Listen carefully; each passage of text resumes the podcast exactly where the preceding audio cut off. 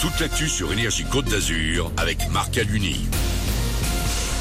Bonjour à tous. Le retour d'une ambiance printanière côté ciel en ce mardi sur le département des Alpes-Maritimes avec de belles périodes ensoleillées prévues toute la journée. Les températures remontent, comptez de 13 à 15 degrés ce matin, de 18 à 20 maxi cet après-midi avec du vent qui pourrait souffler assez fort. C'était la météo sur Énergie avec Cuir Center. Canapé cuir et tissu à Valoris, à côté de Roche-Beaubois. Le département des Alpes-Maritimes sera d'ailleurs placé en vigilance jaune à partir de midi et au moins jusqu'à la fin de la journée ce sera surtout l'ouest du 06 qui sera touché par le vent.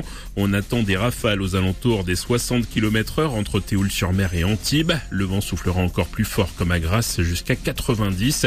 Évitez notamment les balades dans les parcs et les forêts. De l'actualité également, la grève contre la réforme des retraites encore qui se poursuit aujourd'hui dans les Alpes-Maritimes. Sur les rails, un TER sur deux entre les Arcs et Vintimille. Quelques TGV Sud-Est également supprimés aujourd'hui. À Antibes, par contre, les éboueurs ont repris soir le ramassage des poubelles. Ils étaient en grève depuis sept jours. Demain, une nouvelle manifestation est prévue à Nice. Le départ du cortège est fixé à 10 heures de la place Masséna. C'est l'un des plus grands salons canois. Le MIPIM ouvre ses portes aujourd'hui sur la Croisette.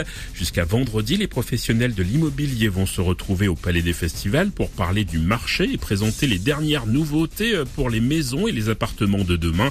Le salon sera inauguré ce matin par Christophe Béchu, le ministre de la Transition écologique. Des coups de feu après un refus d'obtempérer à Cannes. La police a ouvert le feu sur un conducteur cette nuit sur la croisette. Le chauffard a été interpellé après avoir blessé un policier à la jambe sur l'avenue Picot à la Boca. Il a ensuite pris la fuite en empruntant la rue d'Antibes à contresens avant de percuter un véhicule de la BAC. De 48 à 200 euros en fonction de votre situation familiale. Le chèque énergie sera versé à partir du 21 avril, annonce du gouvernement hier. Aucune démarche à réaliser, c'est automatique pour les 6 millions de Français les plus démunis qui ont besoin de ce petit coup de pouce annuel pour payer leur facture de chauffage. Ça marche pour le bois, le fioul ou encore l'électricité évidemment. Les JO, c'est dans 500 jours tout pile à Paris. Le rendez-vous planétaire va bouleverser de nombreux événements dans le pays et notamment le Tour de France cycliste. Il s'achèvera pour la première fois de son histoire à Nice l'an prochain.